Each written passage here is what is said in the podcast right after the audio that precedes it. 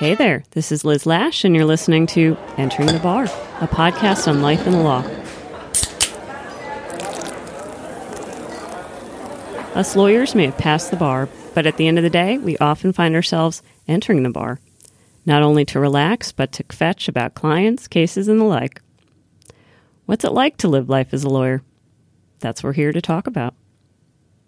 And since we're lawyers, here's your first disclaimer we're not here to give you legal advice. And you're listening to Entering the Bar with Liz Lash. And today's guest, we have Rob McAdam, who is the Director of Legal Solutions for HighQ. Rob, welcome to the show. Thanks, Liz. Great to have you on. So, Rob is a legal tech innovator, is my understanding. so, Rob, why don't you tell everyone a little bit about what you do? Okay, yeah. So I, as as you said, director of legal solutions at HighQ. So HighQ is a um, collaboration uh, platform, predominantly supplying into the legal profession and legal industry, so law firms and in-house counsel, but also other also other companies and other industries as well. And I lead uh, legal solutions and legal solution strategy. So I'm responsible for taking our platform and helping our clients be creative with it and put together uh, creative solutions to help help transform the way they work, the way they collaborate, and the way they deliver legal services. Um, so it's very inter- very interesting role, very um, varied role, and, and, and a great role for getting kind of contact with with law firms and helping them change the way they are delivering legal services. Absolutely. And Rob, you used to be a practicing lawyer before this, right? You're, uh, I guess you can never really retire from law, but. uh, yeah, I, I, always say I'm a, I'm a recovering, ah, recovering. Ah, yes, recovering. That's what I was looking for. yeah. yeah, no, I used to be, um, so I used to be an M&A lawyer. Um, so I think I, I was studying from, for, for my legal kind of exams from about 2003 through to about 2007. And then I joined a I joined a firm in, in the UK because obviously I, am based in the UK, but I, I, as you can probably tell from the accent, yeah. but um, we love yeah, those I accents. Joined, yeah, I joined um, I joined a firm called Cobbetts uh, and trained there, uh, and then moved on to uh, another firm called Eversheds or Evershed Sutherland, I think. So it's merged with a, a US firm, so Evershed oh. Sutherland, Addleshaw Goddard. And then um, before joining HighQ, I was with a, a law firm called Pinsent Masons as well. So yeah, I was a M&A lawyer, you know, burning the candle at both ends, mm-hmm. putting in some very long hours delivering uh-huh. uh, cross-border transactions and, and, private equity deals. Uh, sounds impressive, but yes, a lot of late hours, I am sure. uh, yeah, yeah, big time. I think that was the, I think that was the uh, one of the one of the turnoffs uh, to it. I think um, I always say when I, you know, going into going into law, I, I was kind of imagining it to be, you know, like Suits, you know, the TV show Suits. Uh huh. Yeah. Yeah, actually, the reality is you kind of it's a little bit more like Game of Thrones.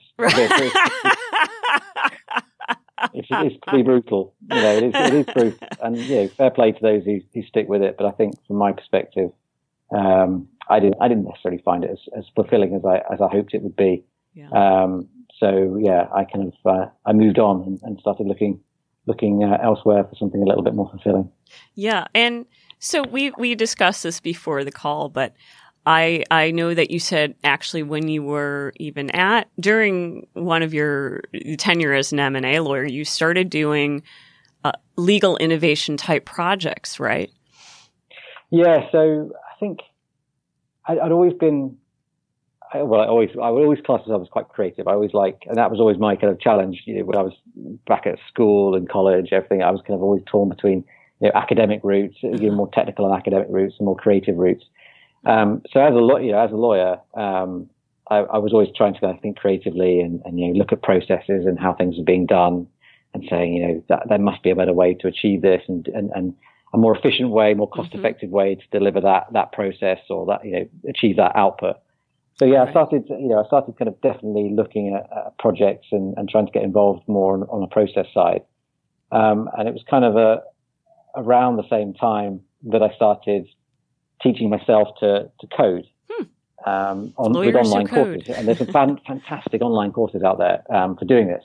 Um, so I started teaching teaching myself, not not necessarily with the aim of to help me change legal processes. It was mm-hmm. actually, you know, I was I was looking at it as a as an avenue to explore to, to potentially move out of law yeah. and move into development. But um, yeah, no, I, I really enjoyed it. It's one of the I think it's one of the most rewarding, the best things I've ever I've ever tackled. And and do you listen to house music while you're coding? I do. Yeah, it's weird. It's a bit of a cliche, isn't it? I, I arrange arrange it. It depends what mood I'm in. Sometimes yeah. it's yeah. Sometimes it's deep house. Sometimes it's uh, you know, jazz or it could be, uh, you know, just disco or something. Oh, I like that. Like, yeah, no, uh, disco listening lawyer coder. You know? yeah, yeah. So, uh, yeah, disco lawyer coder. That's uh, that's. Uh, yeah, we'll put that on your advertisements next time yeah. we're speaking. I love it. So, yeah, tell me about and you know, while you were learning to code and working on these innovations, are, I don't know if you're allowed to talk about it, but what's an example of one of the projects that you took on while you were um, at this M and A firm that was sort of innovative? So, um, so I'll just give you a little bit of background. So, just mm-hmm. before before I went into so I was an M and A lawyer, uh-huh. and um, I was I was uh, obviously working working very hard, and, and yes. I, I, decided at that point, you know, I, I would like to move on and try something different. Have a life. And um, what what happened essentially is I, I got approached by uh, by Pinsent Masons, the, the, the law firm I was at before joining HighQ. I got actually got approached by them about an associate's role, so just to move firms, but basically still do M and A law, but mm-hmm. just at a different firm. And I think at that at that point, I'd been I'd, I'd decided, you know, that it's not for me. I, I, want to try something different. And so I passed up on that opportunity and, and kind of moved on. And it was, it was a couple of months later, the same recruiter that approached me about that role kind of came to me again and said, okay, I, I know that you, you know, you don't want to be a lawyer, but this, the same firm, Pinsent Masons, has got another role. Uh, um, it's, it's, called legal process development lawyer. Uh, it's for the corporate M&A group. Um, would that be hmm. interesting? And, and it was weird. It was exactly essentially exactly what I'd been thinking is the type of role that I wanted wow. to get into, you know, in law, and it was all aimed at changing process, um, looking at the way corporate the corporate M&A team were delivering um, their M&A deals and, and other capital markets matters, etc. So, I, so I, I, went for that role, and, and, luckily, you know, thankfully, got got that. And and some of the projects I was kind of tasked with when I when I joined, mm-hmm. to give a few examples, we were looking at um, contract automation to contract assembly. So oh. the corporate team had a lot of precedent documents for things like share or stock purchase um, agreements, asset mm-hmm. purchase agreements, uh, private equity deals, investments. a lot of precedent documents, and they'd, they'd also had a, they also had a tool called Co- uh, Contracts Express, um, which was um, a kind of a Thomson Reuters uh, tool mm-hmm. for automating documents. Oh. Um, and um, I was tasked with kind of taking those documents, using my kind of knowledge of, of those documents and, and, and, the law, and actually starting to mark them up, code them, and, and feed them into the, this kind of automation software, so that lawyers could then easily automate those documents themselves by populating, you know, giving a party name once and it and it flowing through and filtering throughout the whole document, or the user selecting clauses, what type of provisions they need in the document, and again, that just feeding through to the document, and it just gets automated at the end of the process. And that was for you know one document or suites of documents. Mm-hmm. So on on large share purchase agreements, it would be you know you'd feed in all the share numbers and all the different ownerships of shares, and it would generate all the kind of stock transfer forms, board minutes, everything. So that was a that's a good example of a kind of an automation contract automation project. And then other projects included kind of, were more uh, transactional and process focused. So we were developing a system to to look at how we um, delivered a due diligence report and how kind of a, a wide group of um, lawyers who were from different specialisms who all needed to contribute to this DD report, how they would actually collaborate together um, and, and, kind of collate the content and the risks and the analysis mm-hmm. and how we could more efficiently generate that again using some element of automation and, and kind of workflow and that was a really that was a really interesting project and, and, one that kind of you know led to led to some good good efficiency gains for, for the firm. Yeah, it sounds like the law firm that you worked for was very forward thinking in that respect. Yeah, absolutely. You know, uh, they are they are excellent in, in this regard, uh, and I'm happy to say it. You know, they've um, they have a team. They call it their smart delivery. Pinsent Masons call it their smart delivery team. That's that's how they kind of that's their terminology for I suppose, legal process improvement and, and uh, transformative legal service delivery.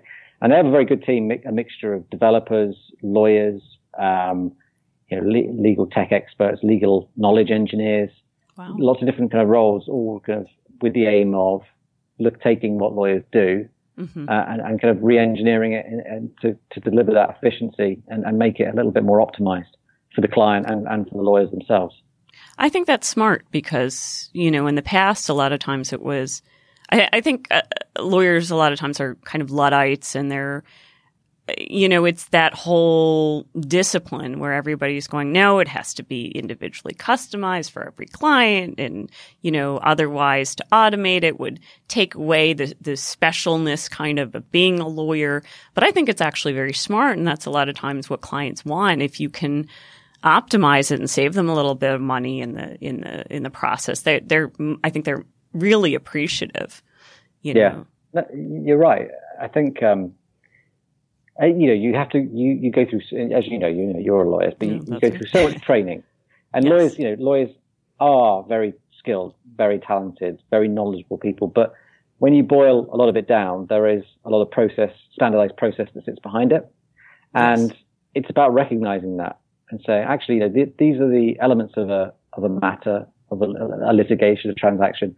These are quite consistent. We can we can systematize. What I would say is, you know, the term systematize hmm. or digitize. We can systematize or automate these aspects of it. And then right. the lawyers focus on you know, the higher value advice. Um, yes. And that just makes the process slightly more efficient. So the client is getting um, efficiency savings. So just by systematizing some of the process, they get those efficiency savings. And then the lawyers are actually freed up to concentrate on the higher value strategic advice that is of most value to the client. Mm-hmm. So I think it's a win. It's a win-win. I think for for everyone if, if you can kind of re-engineer legal processes and, and, and improve them, both you know, a win for the client, but also a win for the lawyers as well. Absolutely. And, and it sounds like you really fell into this at the right time, right? I mean, it sounds like more and more this is becoming a trend in, in, um, across law firms and uh, across the, the, really across practicing, you know, every lawyer's practice, I would yeah. say. Uh, yeah, and I'd agree. I can remember um, just before I was approached about the legal process development lawyer role, I can remember, um, well, two things actually. I, I, can remember I read a book, um, this is probably about three or four years ago now. Um, I read a book um, called by Richard, uh, a chap called Richard Susskind. He's very well known um, in, in, in UK and legal innovation circles. And he wrote a book called Tomorrow's Lawyers, An Introduction to Your Future. And it was all around, you know, the transformation of, of uh, the legal industry and, and, and, changing the way legal services are delivered and the, the, and new roles that would be created as a result of that change. And I remember reading it and being very inspired by it to, to kind of move into this area. And so I, so the second thing I kind of did was then after reading that book, I start to do some research and try and find jobs or roles that, that kind of reflected what I just read and, and, and, some of those new roles that were being suggested. And I really struggled when I, when I was looking three or four years ago to find those. And that's why it was such a, such a nice surprise when, when that, that role at Pinsent Masons came along. Um, but I'd say since that, um, definitely there's been a huge increase in these types of roles it, in the, both in the UK, in the US, in, in kind of mainland Europe as well. So, you know, more and more role, job titles along the lines of, you know, uh, head of legal technology, you know, head of digital, head of um, process transformation, head of innovation, innovation managers, um, innovation delivery, uh, legal engineers all kind of associated with the same thing, which is, you know, again, just trying to deliver legal services in a more efficient, creative, transformative way. But there's, uh, there's, there's been a huge increase in these roles. And, and, and what's good about my position now at HighQ is I get to go out and talk to our clients and I'm meeting these people. And it's just so refreshing to, to go to meetings and see these, these new roles created. And a lot of them are former lawyers as well, which is fantastic.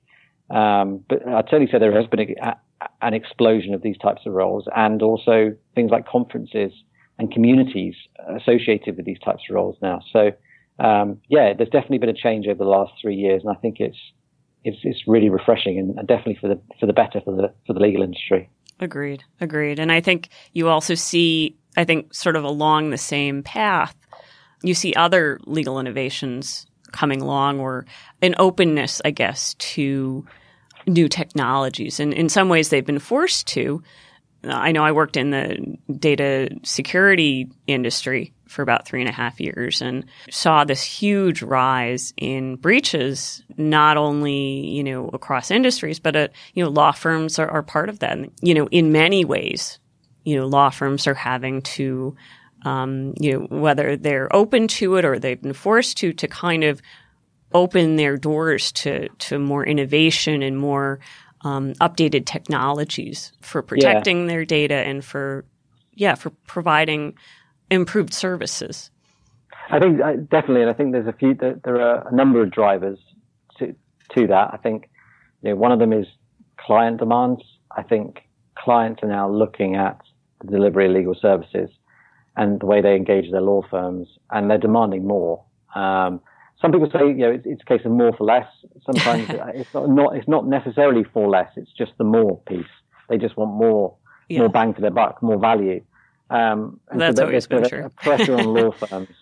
Yeah. Yeah, yeah, exactly. There's, I mean, there's a pressure on law firms to to deliver greater value, and then mm-hmm. I think there's a kind of an internal incentive as well. So, junior lawyers coming in, you know, that are used to using tools in their personal lives, right. um, you know, things like, you know, things like I don't know, you know, Facebook, WhatsApp, you know, those kind of social collaboration tools, um, and or, or the G Suite, Gmail, and you know, the, uh, Google Docs, and tools that are just so simple and intuitive and easy to use, but but allow you to be very productive. And they're coming into law firms and looking at the tech that currently exists, which is very archaic, and they're just saying, I need something better.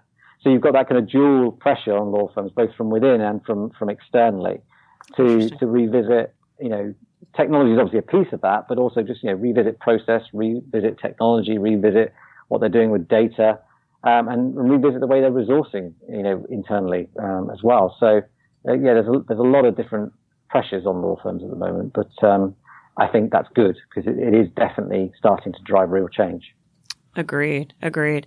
And just to to go on a different tack, um, to follow up on what you said before about being creative before we before we got on this call, you know, we talked a little bit about you know how you visualized something, you know, in a change in your life and you know what would you suggest for people that are that are out there and maybe you know not entirely satisfied you know with their life as it is? What what kind of you know based on your own experiences what would you say to them I, I think it's a case of, you know, like you say, we were, we were chatting and I, I, I read things on a, on a, weekly basis. I talk to lawyers on a weekly basis and, and a lot of the conversations I have are, uh, or, or, read are with, with lawyers who are, are deeply unsatisfied with, with their job. They're mm-hmm. working long hours. They don't feel well rewarded or well recognized. I, I certainly think promotions and partnership is,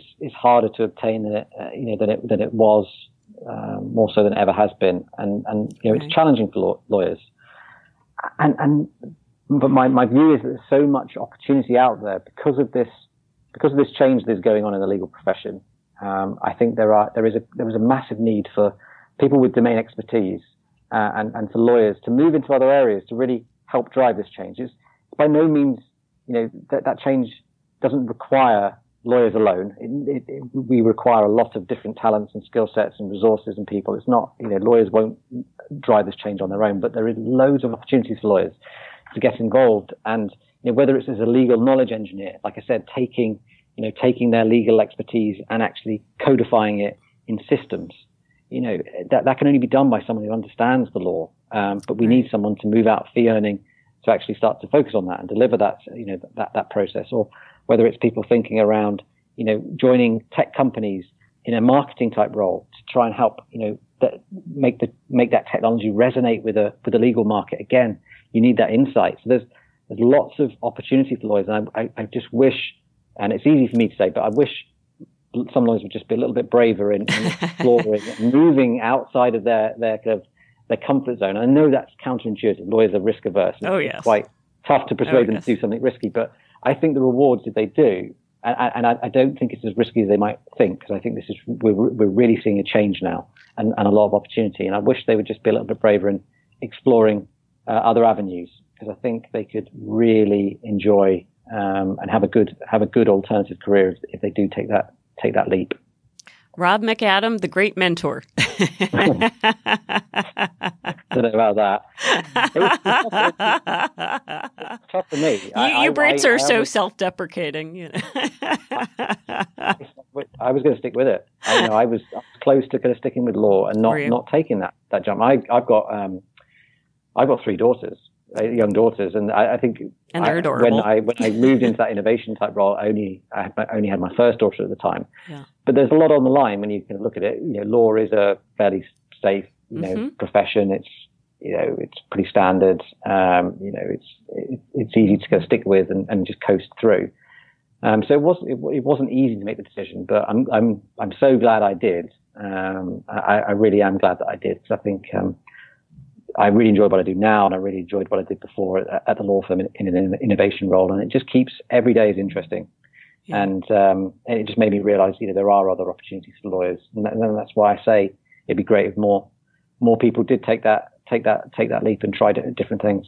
Agreed. Agreed. Yeah, we have, you know, I, I know my parents certainly said this to me, and it was like, even if you don't like being a lawyer, you can use it in so many other ways. And, you know, at the time I thought it was, you know, bullshit, you know, but, Yeah. you know, you're kind of, um, the proof is in the pudding, you know, and, and you, you, you really demonstrate that you can use it in other fields and to your advantage and you can combine it with your existing expertise. You don't have to totally pivot away from the legal field to do something interesting that uses your background. Yeah, it's amazing. So you think about what lawyers bring. You know, they have an incredible work ethic. They work very hard. They are very analytical. They're very technical. They have an excellent attention to detail. Um, you know, they, a lot of them are very commercial as well. You know, when you are working with corp- large corporate clients on, on contract negotiations, you have to be commercial. Absolutely. And that, that, you know, you can bring all that expertise and knowledge to, to many different roles. That, that is a value in, in, in lots of different roles. You know, it's amazing like how quickly you can spot typos, spelling mistakes you're lawyer. That's it- true. When you pick up a document, you just, you just spot it straight away. Um, you know, not that that's the, the, you know, the ultimate best skill to have. No, but no. It, it, you know, it highlights the point that you, lawyers bring a lot, bring- lawyers bring a lot to the table, um, out, you know, beyond just a fee earning role. Right. Right. Exactly. Um, yeah. Although I was going to say, yeah, we do become very good proofreaders. I remember, you know, I'll, Yeah. I'll, I'll look at somebody's privacy policy. There's an extra letter there that doesn't need to be there. I should email them. Them no, Yeah. no, you know. I got to restrain myself, you know. Yeah, because that's the other thing. Lawyers can, can appear very smug sometimes. Oh well. yes. So, uh, oh yeah. yes. it's easy to go overboard, and then you have Yeah, people. exactly. You know, you know. Did they really have? Did they really have to say that? You know. And, yeah. um, especially, you know, I don't know about in the UK, but definitely New York lawyers are kind of seen by the rest of the country as, you know, kind of arrogant and smug and, you know, why should we have to deal with a New York lawyer, you know? Well, I don't know. I think that's probably that reputation is probably well earned. I think. Um, I think we, but we were we were talking, you know, in, in the UK, Yeah. it's slightly different. So you have barristers and solicitors, um, and then then within that you specialise. And it always seems to me whenever I look across, you know, across the Atlantic at the lawyers over in the US, particularly in, in New York, just you know, multi-skilled. You know, they can tackle, you know, whether it's kind of commercial Mhm. contract law or go to court and uh, carry out litigation. You know, they they can do do a lot of different things, and it's not necessarily the case in, in the UK. You specialise a little bit more. Yeah, I do think that that's interesting and kind of an alien concept for us in the US because you can, I mean, it doesn't mean you should, but you can do all kinds of things. You can, you know, negotiate a contract. You can go into court and defend a client. But um and yeah, we were we were chatting about this before. Uh have you ever worn a wig? No, no, I haven't. I, I, and I, weirdly, you know, even though I was a, a lawyer, and this probably is very alien to anyone, you know, who's practiced in the US. Yeah. I've never, I've never been in a courtroom. Wow. I've never stepped foot in a courtroom wow. um, because, you know, the law that I did was all commercial. So, I Mhm. mean, when I trained, I did. We do seats. So when you're a trainee lawyer, you spend two years at a law firm on rotation, and I did seats in banking, uh, corporates, planning. Um, I did banking litigation, but it was very much process. It was very bulk process driven, not really, you know, not really going in and attending court. So Oh. um, never really got, you know, never really got the chance to to go. So no, I've not never worn a wig or a gown or. Uh, I'd like to see a picture of that. Um, well, how would you would you need to get certified in some way in order to become? I guess it's a barrister, right? Yeah, I think you can. I think solicitors can have. I think I can't remember what the term is. It's something like a I can't remember, it's like dual rights of audience or something where oh. I think you can be a solicitor and also um, attend uh, attend court. Oh. Um, but uh, most mostly it's the, dividing line is between solicitors and barristers, and barristers are, or counsel, as we are sometimes called, are the, are the guys that will, will actually put, don the wigs and the, and the gowns mm. in, in, in certain courts and go and represent their clients. And it's the solicitors that are the instructors, so they instruct the barristers. So oh. the uh, solicitors will build the case.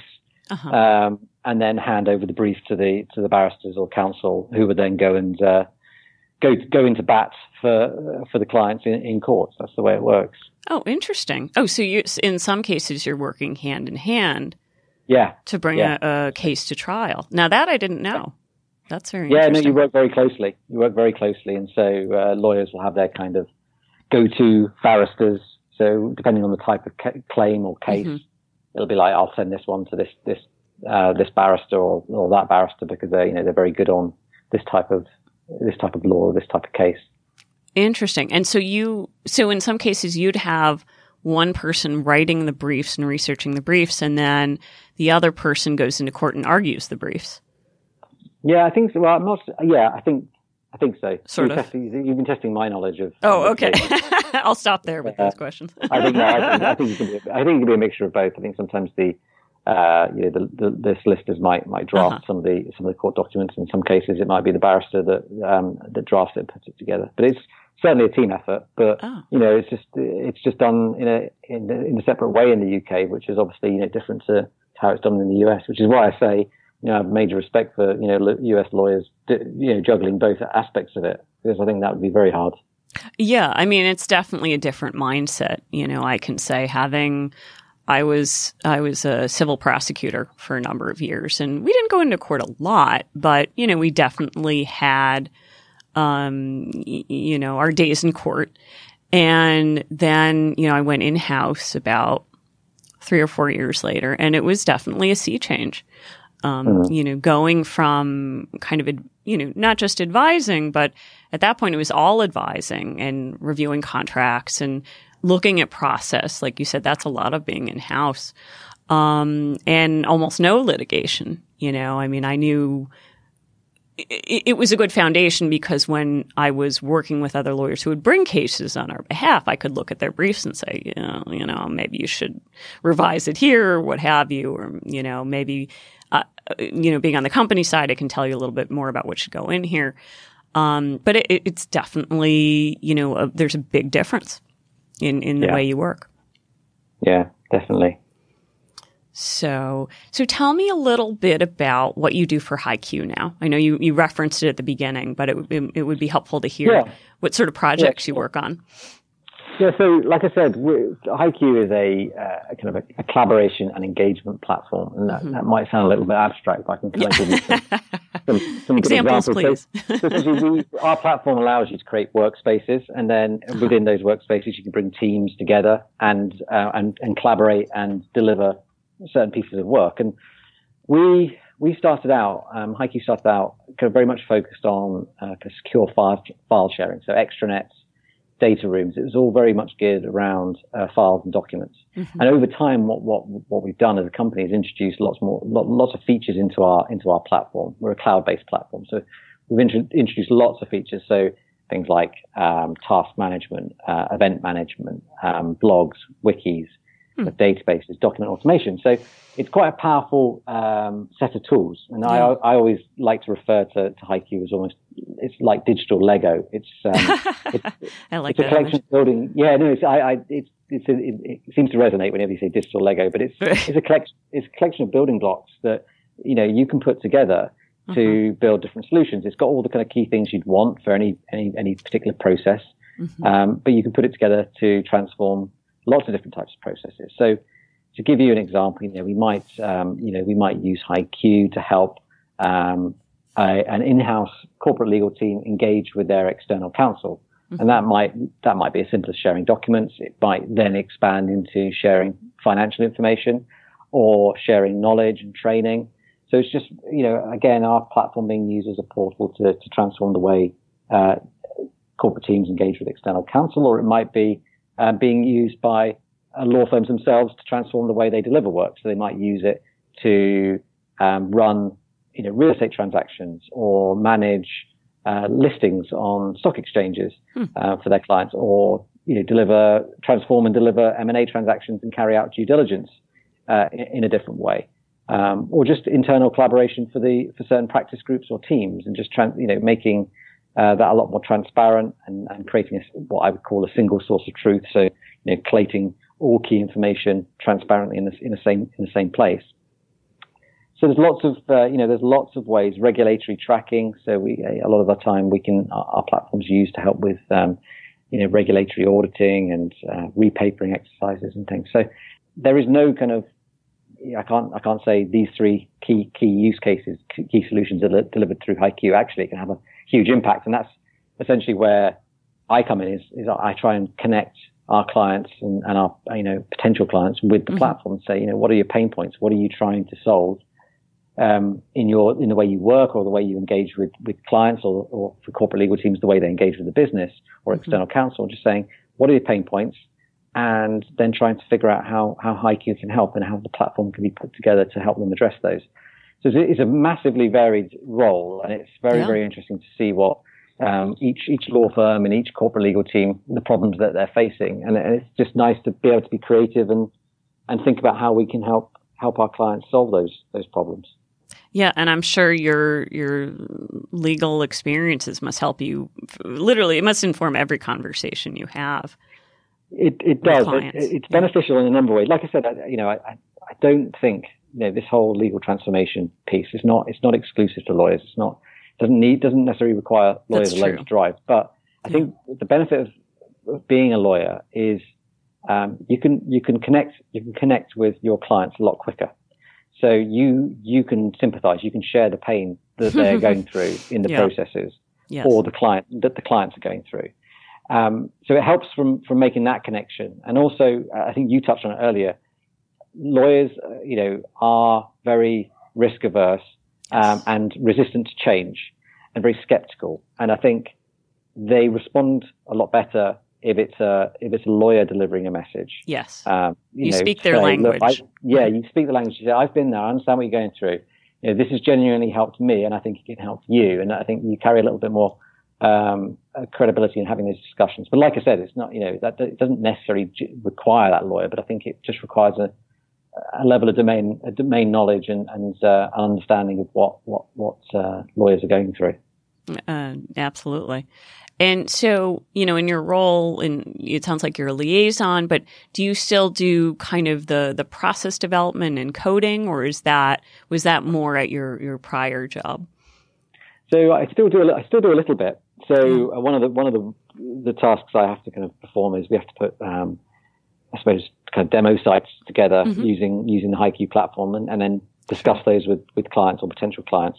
And as part of that, I might, you know, I might deploy some of my rudimentary coding uh, coding skills to try and do something a little bit clever in in, the you know in platform.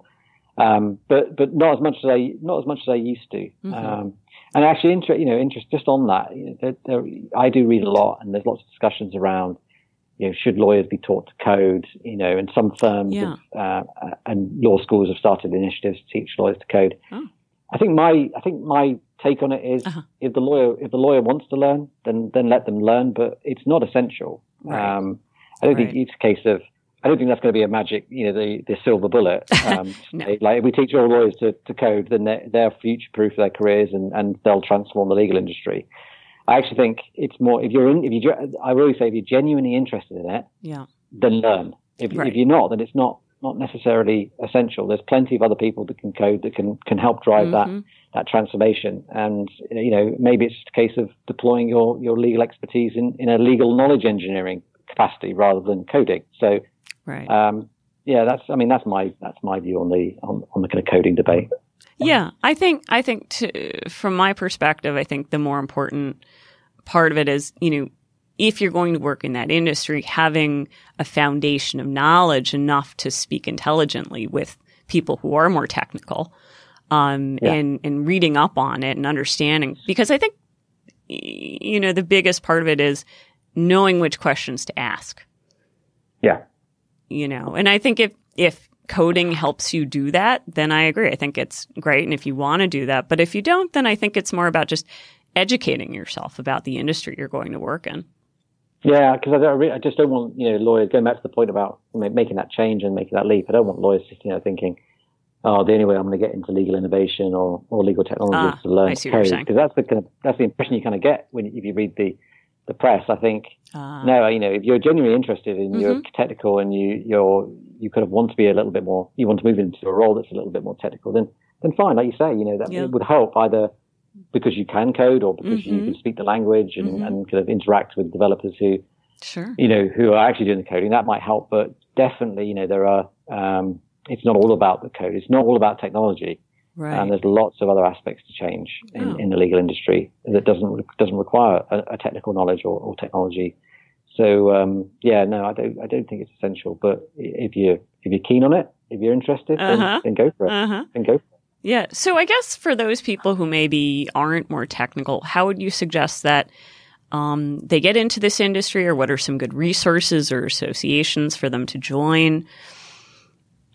So I would um, I would say, um, so if they're a lawyer and they want to get and get into this kind of mm-hmm. in, in, this area, I think I would start off. I would start off internally. So I would start to you know ask around. You know, if you're in a law firm, uh-huh. ask around. You know, amongst the IT team or kind of um, you know, business change uh, team or perhaps the knowledge management teams. That, that that kind of seems to be where a lot of these roles sit. Start to ask around, see what initiatives are up and running, what types of roles are there start to you know talk, start to talk to the IT team about what kind of technology is available that might be being underutilized, and you know start to kind of look at processes internally um, and start to think about how you, you think they might be improved for your team, your practice groups, and just start to carve out a little niche for yourself. You know, if those teams don't already exist, mm-hmm. then you know start to create that, start to create those teams informally, and then hope, hope, hopefully formalize them over over time. Uh, and if the teams do exist, then try and align yourself with them. You know, try and get involved and say, you know, really engage and say, you know, what are you doing? How can I get involved? How can I help? You know, is there something I can take back to my team and implement in my team? And you know, start things, start initiative like like innovation hubs. Start you know, start forums to to, to debate change and, mm-hmm. and technology and, and process improvement and just try and make yourself a go-to person internally at your firm. I think is the is step one for getting into this area, and then I think externally, start to look at what kind of meetups are in your, you know, your city or your area. You know, I know I've seen, I saw something the other day around a, you know, a New York legal tech meetup that seemed to be, you know, very well attended by you know, some good vendors and, and lawyers. And there are these groups. There's, there's certainly those groups in London. There are those groups in New York, I know, and, and, and in Europe as well. So see if you can kind of get, start getting yourself to those, those meetups and look at industry events as well. So there's a very good conference in the UK that's run annually called um, it's called uh, Le- uh, Legal Geek. Um, Legal conference. Geek. I like that. yeah.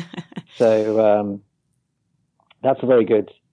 Um, that's a very good uh, conference to mm-hmm. Uh, to go to uh, as well. And then there's there's others. You know, there's plenty of others um, conferences uh, around on legal innovation um, and transformation. And, and, I think it's just worth getting along to those and, and, and listening to the speakers, right. talking to the vendors, um, and just just really getting engaged in the community as well. Um, I think that's that's the way to go. Absolutely. And I think you mentioned you just came back from um, what was it a clock conference? Is that what you call it? Yeah, so it's um, CLOC, so that's clocks, and it's Corporate Legal uh, Operations Consortium. Uh-huh. So this is a this is fairly new, fairly okay. newish. Um, although I'm probably told it's been around for, for ages and ages, but um, it's uh, yeah. So it's a, it's it's for legal operations for corporate co- in-house corporate legal teams who have mm-hmm. legal operations functions. It's a it's a group uh, community of you know people who work in in legal operations, and um, mm-hmm. Has uh, something they call the 12 core competencies of oh. legal operations. Um, so that that includes things like financial management, uh, communication, uh, alternative support models, uh, cross-functional alignment, all the kind of key things you need to focus on in, in, a, in a, legal operations role. Mm-hmm. And one of those core competencies is technology. And there is, ah. there is a big focus amongst legal operations professionals on the, the use of technology to optimize the in-house legal team. And yes, they they ran their annual conference in Las Vegas last week. Very nice. So I so I was there. You know, it was good. It was at the Bellagio. It was good fun. Oh, uh, yeah, I like that. It was good laugh. Although quite a distracting place. You know, if I was to run a conference, I wanted people to concentrate. I'm not sure I'd, I'd run it in Las Vegas. But, uh, it's full of, full of, distractions, but it was well very well attended and, and, and yeah. very well run, and some, some fantastic sessions and fantastic conversations we had out there. And again, it just it highlights that it's not just you know change within the law firms. It's actually changed throughout the legal industry, including right. you know how corporate legal teams operate, and, and you know some great conversations with some fantastic large corporate companies around how they might be deploying technology to help to op- optimize their legal operations.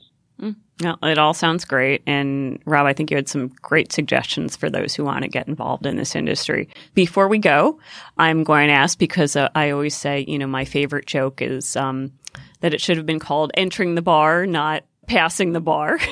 um, so I'm wondering if you have any um, any stories related to drinking or being at a bar or a favorite bar that you like to go to and hang out. No pressure. Uh, just trying to think. Uh, I'm a big, um, so I'm a big fan of, of, of real ale. So we have concepts in the UK real ale. What is real uh, ale? Well, it's kind of like you know you get. Suppose in the US you kind of get IPA, so mm-hmm. pale ale, and it's I guess it's along those lines. It's oh. it's it's beer, but in the UK it's notoriously you know uh, I think it's from anyone who who comes into the UK mm-hmm. doesn't live in the UK sees it. It's just kind of warm, warm, frothy beer. Yeah, yes. But, uh, it's quite a you know it, there's a there's a big scene now craft beer and, and real ale. It's very you know different flavors, different colours. Oh. I'm really into that, and I'm a I'm a proper. I like my country pubs. You know, and uh, there's plenty of them where I where I live in the south of England. Little little pubs tucked away around uh, around corners in the countryside, hidden Ooh. away, little hidden gems. And uh, you know, one of the you know the nicest thing you know, that I like to do on weekends is, is try and uh, try and get away. Uh, sometimes you know get out of the house away from the three young go and try and uh, have a nice quiet quiet pint uh, of real ale in uh, in a nice quiet country pub. And, and, they're also they also have got very strange names in the UK. Oh yeah. So real ales they have things like uh, hobgoblin or um, bishop, bishop's finger. Oh my! Uh, it's like the names yeah, like, of your desserts. yeah, like really, really odd names. So it's, it's, all it's all good fun. So yeah, that's uh, they're the pubs and the bars I like going to. Oh, I love it. Well, I'll, I'll have to get some recommendations from you if I ever go to the uh, to what is it, southern Southern England, I guess. yeah, so when you when you're here, you come come come over and I'll uh, I'll take you to uh, a nice tucked away pub and you can Ooh, have a pint of hobgoblin. That, all right, it's a deal. Well, Rob, it's been an absolute pleasure having you on the show. I thank you for having me. And that's a wrap. You can always check us out at enteringthebar.com. As a reminder, all opinions on this show are made in our personal capacity and don't reflect the views of our employers. Many thanks to those who've provided use of their work through the Creative Commons licenses. This episode has featured No Peddler Song Ruthenian Kolmaja from their album Corn Smugglers, and sounds from freesound.org with thanks to users Escort Marius, BH Weber, and Leander Stat and Tunis. You've been listening to Entering the Bar with Liz Lash.